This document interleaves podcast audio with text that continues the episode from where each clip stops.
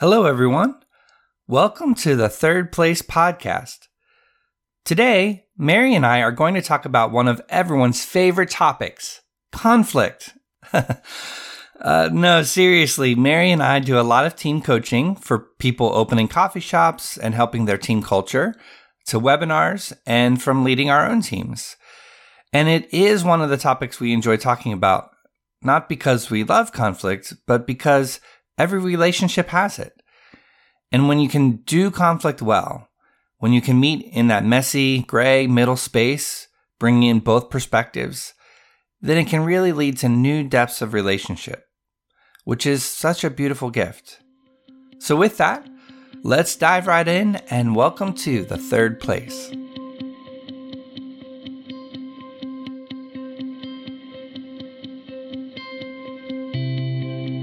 We welcome you to explore the third place with us. It is an invitation to the gray space, a space where deeper connections are fostered through challenging, empowering, and, engaging dialogue. You will walk away with a deeper understanding of self, equipped to engage with others in life's complex conversations. Thank you for listening. We invite you in to the third place.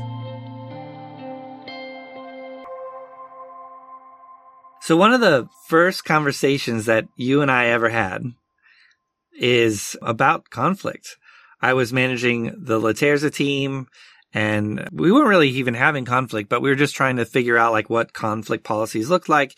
You were managing your, your team, um, in Colorado and yeah, you and I just got connected and we were talking about what you did really well, what I did really well and just some different perspectives. And I think that was really the beginning of for us a, a friendship just in collaborating and and kind of having a lot of shared values. And for me the the biggest takeaway at the very beginning was just this idea that conflict is always perceived as something that's bad but i really just at the core believe it's something that's really good and healthy.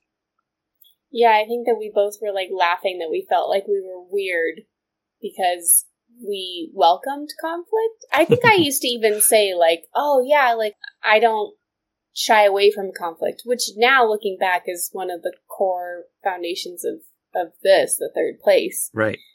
But I also think that maybe that conversation around conflict being an opportunity has become a little bit more of a shared perspective. So, yeah, let's talk about like how we approach conflict. Right.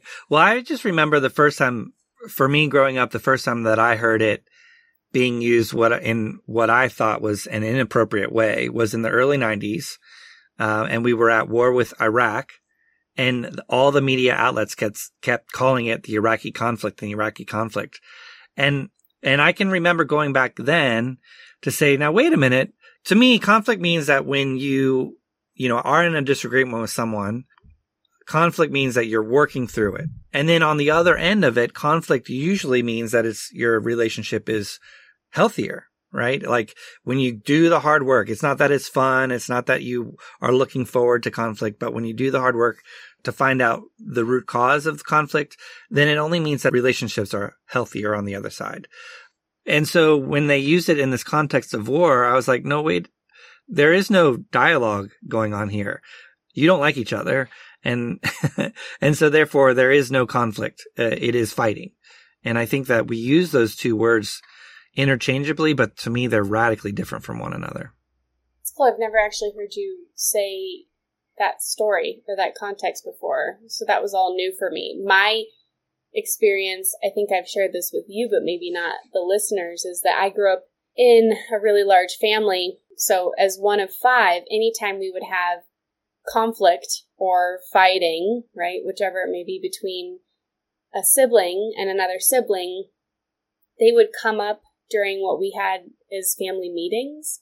So I had basically like from what I remember was weekly family meetings and we would actually hash out our conflict right then and there. So I, you know, I can vividly remember being like eight years old sitting around a table with seven people and talking about how I had tattletaled or Johnny had hit David, and um, we would like process and go through the conflict together. And and the feeling that I had afterwards, there was a lot of buildup. I remember the anxiety and the buildup for those conversations because it was usually airing grievances or airing those those challenges that we were experiencing as siblings or as a family.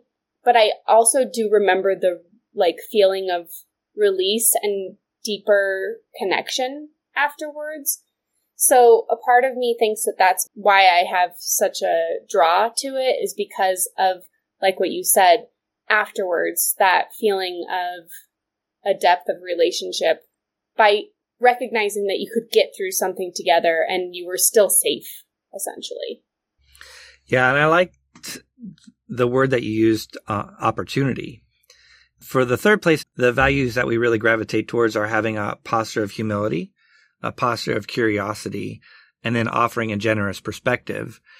Those kind of inherently create this opportunity where we get to learn from one another. So you and I might come together with different views and opinions, but those three postures collectively allow this healthy space to learn from one another.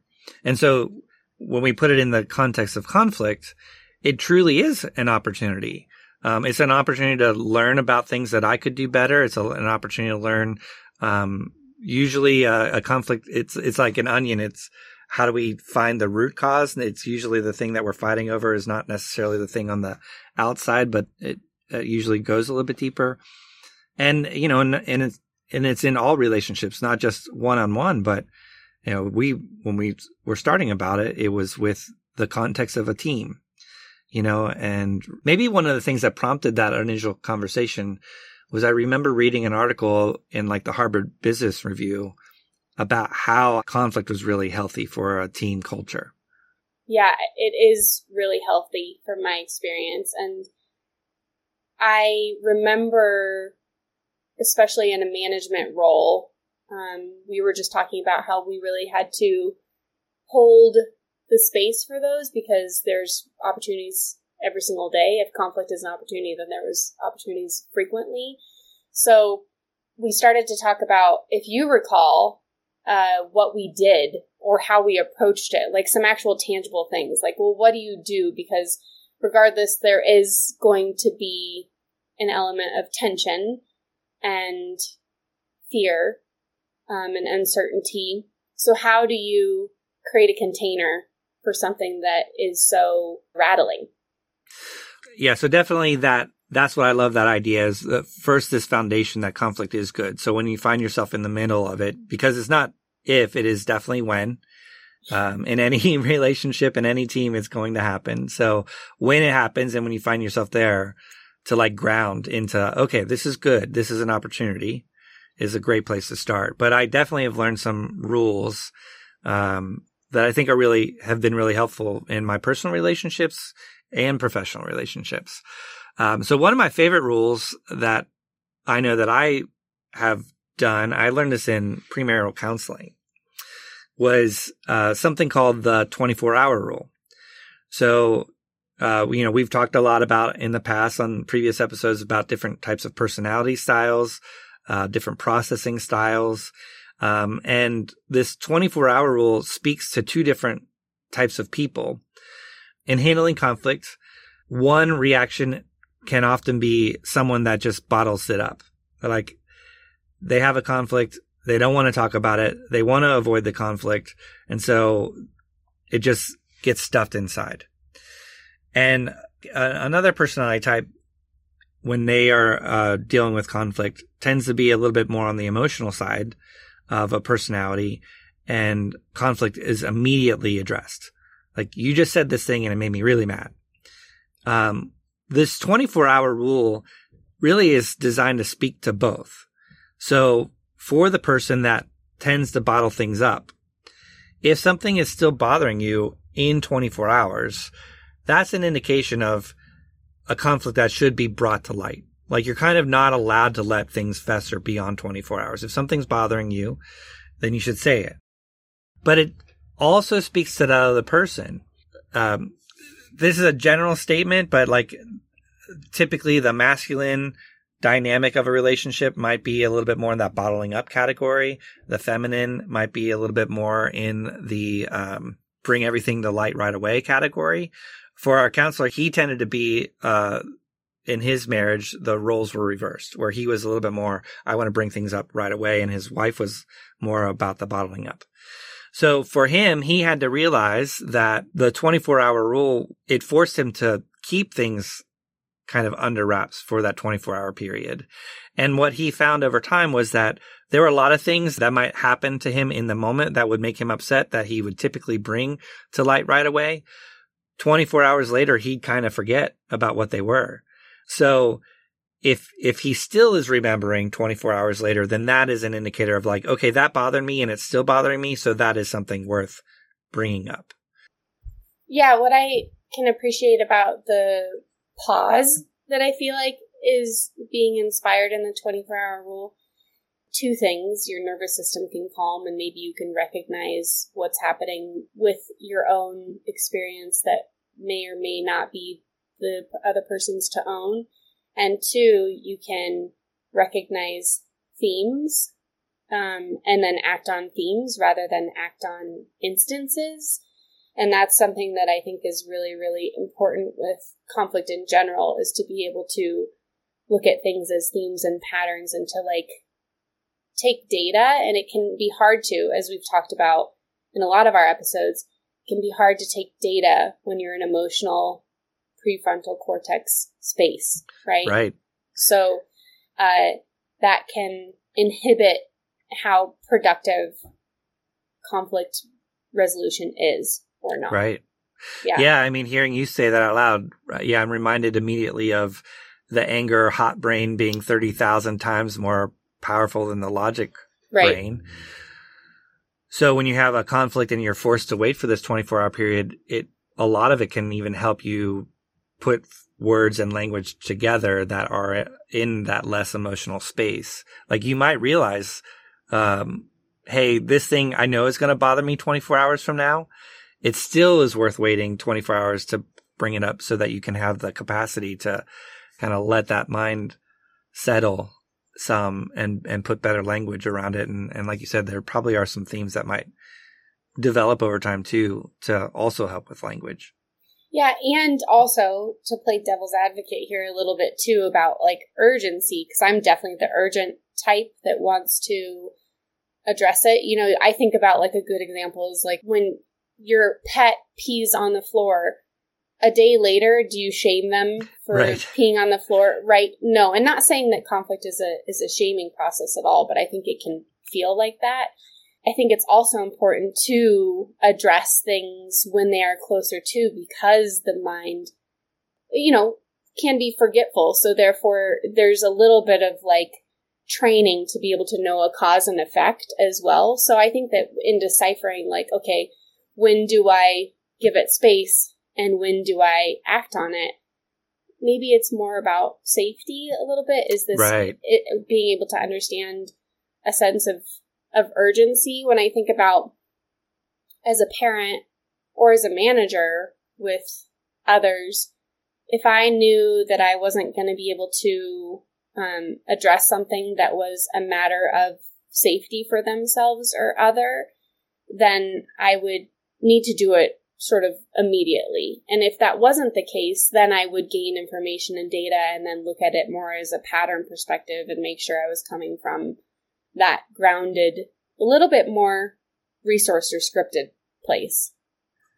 Yeah, I mean, I think a couple things for me come to mind right away is as time has passed where I've been kind of living by this rule like this, um, I've been able to hear within me um, like, ooh, I know that this is going to upset me in 24 hours.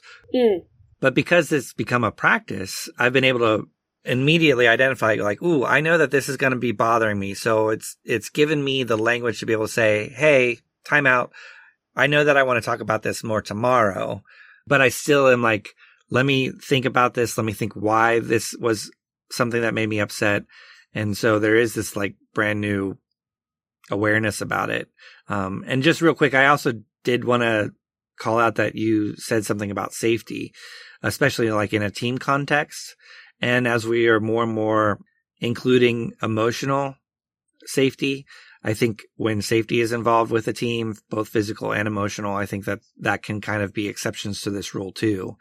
Um, when someone is, is hurt right away, we have to be able to call out behavior that caused that. But it's almost like you're a little bit more of a third party perspective. You're not necessarily in the middle of a conflict where you can call out safety and not get into your emotional hot brain right so quickly. Yeah, I love that. I feel like what we're saying when it comes to the 24 hour rule or anything else thus far is that it's a process of self awareness and more than it is like an external, this thing is happening to me and I will respond from that place. And instead it's like, okay, this thing is happening for me. Here's the opportunity that I'm posed with and how am I experiencing it and how can I articulate that with an end goal in mind that is supportive of the collective. So to me, I think that that just brings up how important self awareness is. And when I think about self awareness, like one of the core things with self awareness has to do with presence. Um, and so a lot of times when conflict arrives, I feel like usually we're not very present because maybe we're experiencing something physically in our body that's distracting us, or we're thinking about the outcomes, so we're in a headspace, or um, we're experiencing a level of fear or distress. And one thing that I think it's really important is just to like what are your practices and your tools for helping you gain self awareness? So for me, when you can have those opportunities to practice um, voicing your needs and your values when you when that safety is built into it, that's how you can actually exercise the muscles to know yourself a little bit more. So I usually like to start with okay, the better you're going to get at conflict resolution, quote unquote, better is when you actually get to have those chances um, and exchanges when it's not so charged. Right. it's not feeling like, um, and then you can see how you experience it. So then you kind of move into a listening state. So you listen to your your body, like what happens to you physically when you feel a sense of stress or anxiety. Do you get the sweaty palms? Do you get loss of breath? Do you feel like you lose your words? You don't even know how to articulate what you're trying to say? So that's listening to self. And then the other thing is really resting into listening to the other. Um, one of my favorite things said from our braver angel friends was we have two ears and one mouth for a reason. And I think conflict resolution has a lot more to do with listening to self and to other than it does with solving, fixing, and speaking. Right.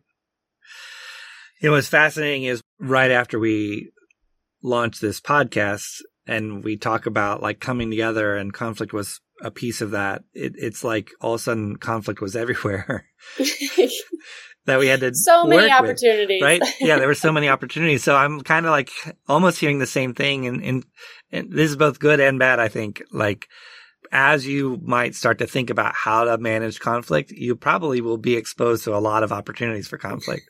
um, but I, you know, it's like, I love what you just said there too, in that maybe that is what's good, right? In that we tend to avoid it. Most people don't like conflict. Our brain is not wired to like conflict. But if you can instead push in and work on the conflicts that are not that hard, like, hey, uh, you know, you said this just a little bit, you know, I would prefer this, you know, like get, maybe play out an example of what a minor conflict would be, but rather than dismissing it, it is more about embracing it, leaning in, learning how to train your brain, not letting the emotional brain take over, but embodying a better practice with it so that when there is a hard conflict that you really need your skills to be um, most present with, uh, skills like listening, then you've you've kind of worked out a lot of wins prior to that happening. Yeah, and I think a lot of people may even be asking, well, how do I know what's a hard conflict or an easy conflict? Like, I think if you're really even just starting out, or, I mean, we've all been exposed to it, but maybe you didn't get as much practice with it as a weekly uh, family meeting. Right. um, then I think one of the questions you can ask yourself is, and we say this a lot, like, what's the worst case scenario? And if the worst case scenario, when you drop into that place, tends to not make you so afraid or anxious, then that might be considered an easier, safer conflict to start with. But if the worst case scenario is, I feel like I could lose my job and therefore I will not be able to get my bills met, or I feel like I could lose a friendship that's really valuable to me because I don't feel resourced with the language to articulate what need I'm having right now, then that's a good way to be able to understand where on the spectrum is this conflict, whether it's easy or hard. And a lot of times what's challenging is that an easy conflict for you may be a hard conflict for the other. Yep. Yep. And you just won't know. But what we can do is we can start with that self awareness. And I, I found that asking myself that question was really helpful. Right. Yeah. Well, one thing that I've kind of presented up to this point is when I have conflict with someone else, it's, I think also good to talk through what happens when someone brings conflict to you. Right. So, and then maybe you're caught off guard or you didn't know that you were offending, um, in a, in a situation. I know for me, a practice with that is just assuming that no matter what I, ha- if there is a conflict, I have a fault in it, you know, so to, what does it look like to, to build into a habit of identifying and owning pieces of conflict? Cause that's whether I'm bringing the conflict to somebody else or someone else is bringing it to me. That's, an, I think, another pause moment. It's like, okay, what did I really do? And there's always something. Like even if the other person feels like they're the most at fault, when I when I do the honest work of what could I have done better or what um, should I have done better, I can always find something that I I did that was offensive. So that's that's been another like kind of a tool that has helped me put in a little bit more of a mindful practice to the to conflict. Yeah, and I I would say that maybe it's not fault, but just a role. Mm, yeah. Yep. And that that's like the shift from into the generous perspective because we talk about it a lot, but we also need to give ourselves a generous perspective too and feel like, okay, yes, I have a role in this, but not necessarily assuming fault and also not dishing out fault. Right. Right. And yeah, I love that. I think that that's so important. And another thing I think is like some of the tangible things I think about is just like when so much of conflict feels intangible, like what can we control? Because I think that one of the big fears is like you have no control over the outcome, or it feels like you may not have control. So a lot of responses like defensiveness and anger and shutting down are all coming from that place of, of not having control. And so some of the things that I like to do is, okay, what are the elements that I can control? And that usually has to do with the environment. So I actually like to bring, in the past, I've brought a lot of ceremony to conflict. One of the things that I would do when I was feeling like I was in a mediating role in management is I would actually make sure that conflict conversations or challenging conversations were had in the same place. So there was a little bit of anticipation so that they could feel there was actually some predictability to it. Another thing that I would do is I would actually, I mean, I happened to work at a tea company at the time, so I just made this up, but I also think that we talk about beverage being really valuable, Right. where it, it softens people and it, it um, lets people drop in because there's like a sensory experience. And I would actually have them pour each other's tea. To do an act of service for one another to realize that they were coming from a common place. I mean, now that I think about it, it's like, okay, they're extending generosity of some type. And so those were, those were like two of the most important things that I would do that I feel like was easy to instill as, as a manager and a leader because I was like, okay, I'm, I get to have a little bit of control over the situation but I I ask myself a lot of times, how do I bring that into like my personal environments? And I think that like you, we could all think of it as like we have conversations in person, not over text. Right. Maybe not even on the phone. So that can actually be the tangible environment that is, that is important. And another thing actually comes up for me is that I have this rule that if you ask someone that you want to talk about something, you actually give context for it prior so you don't leave it open ended because Right. I have so many, I've told you this before, David. I've had so many people say, Hey, can I talk to you tomorrow? And for me, my immediate thing was like, Oh shit, they're going to quit. Right. Right? Because nine times out of 10, they quit or, um, or they broke up with you, or you made them mad, or whatever it may be, or you made up a story and it ended up being none of that, and you just spent all that time prior without any context, and we all just get lost in these stories. So, um, as we were talking, I realized that's actually another really important thing. I think is to not just prepare the environment, but be explicit Yeah. with the goal. Yeah. Well, I think a lot of the things that you just said too are so de escalating, right? So like when we don't control something, then, then that forces us to like try to control the next thing, which we can't do. Right. But then it only forces the next person to try to control the next thing that they can't do. And then it just, it just keeps ramping up. And so even going back to like, okay, what can I own? What can I Mhm. assume in my role is in a conflict? That has naturally de-escalated because the natural pattern has been, well, the other, I'm going to ramp up and then you're going to ramp up. And then all of a sudden, I, when I don't ramp up to follow and I ramp down, it kind of invites the next other person to come down. hmm Um, so, th- so there's like this theme of de-escalation, I think, in all the things that you said. Um, the other thing that I think is fascinating, when you started to talk about ceremony, you described something, I, I thought you were going to go somewhere else with it. Oh, really? Yeah. I thought you were going to go to the end. And I think that this could be Mm. really cool too. So you talked about like, you know, setting the environment and, um, I, and I loved that. I loved the idea of pouring someone's tea. I mean, what a way to show servanthood kind of in, in this moment to de-escalate. I think that's super beautiful. But then I do think as a society, we don't do a good job of celebrating wins that are small. Yeah. And so, you know, again, like even just thinking about positive behavior and reinforcement to have ceremony over conflicts. Like, okay, so, you know, you and I just had this conflict. Let's go grab a, a cup of tea to celebrate. Um, I thought that's where you're going to go with it, but because I think that that would also be a really beautiful moment of ceremony that could help. Yeah, yeah.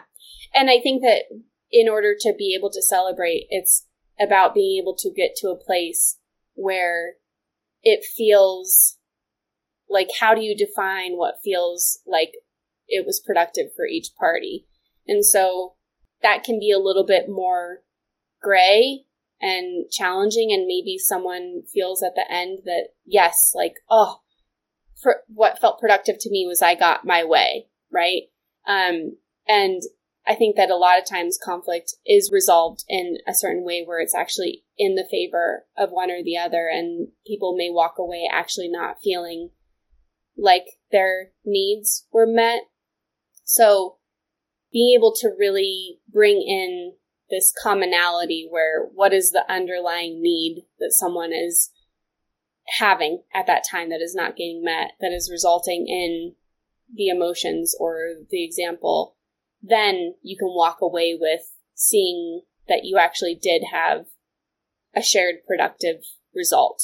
Yeah. And it is so important to reflect back on it and to celebrate it because otherwise the buildup and the conversation or the conflict like outweighs the result or the resolve.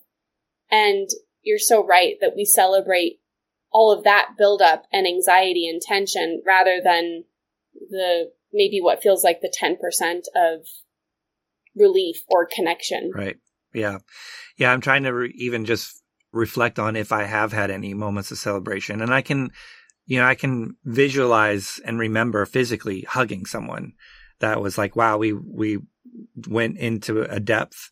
It was really difficult, but you know, there was this embrace to, to say, no, I really love you. So I think for me too, it's like those memories don't get to be very sticky. So I can feel it in my body that I've done that in the past. I cannot visualize that happening specific with any specific person.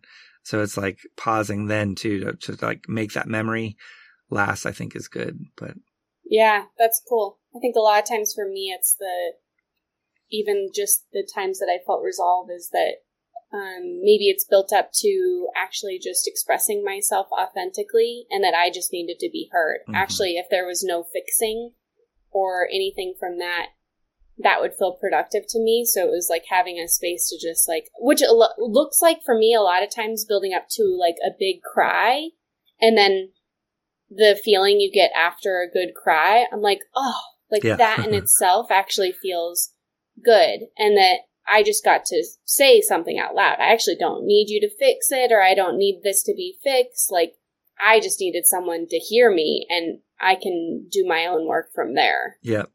Well, that definitely could be a whole nother episode that I could use and how to not fix people because that's usually my default. But oh, I'm a fixer too. but it's so funny because when you said you were like it ended in a hug, I was like, I don't want to end it in a hug. I probably, I probably would have, you know, five years ago, but lately I'm like, just I'm good now. Yeah. Like I feel yeah. light. Um, yeah. So I think that it but it's so important is I love that you're talking about it in a body centered place where it's like, oh, this is maybe I don't actually remember like what the conflict was and the words were because I think that that's just right normal, right? Um, because of what's happening in your body and with your hormones and all of that. But if we could celebrate more and more those moments where you're like, oh, what does that, what does that come down feel like? What does that relief feel like? Yeah. Well, I think just like a lot of aspects of the third place, the conflict space is a sacred space. So that that messy middle gray that we talk about so often, this conflict certainly lives in that space, and and I think there's a beauty and sacredness to it. So, yeah, yeah. Someone the other day said when I told them about the messy gray, uh, she said it's a rainbow bridge instead of gray. and so more and more I've been thinking maybe the evolution is mm. moving from gray into a prism of colors. Yeah. I like it. I like it.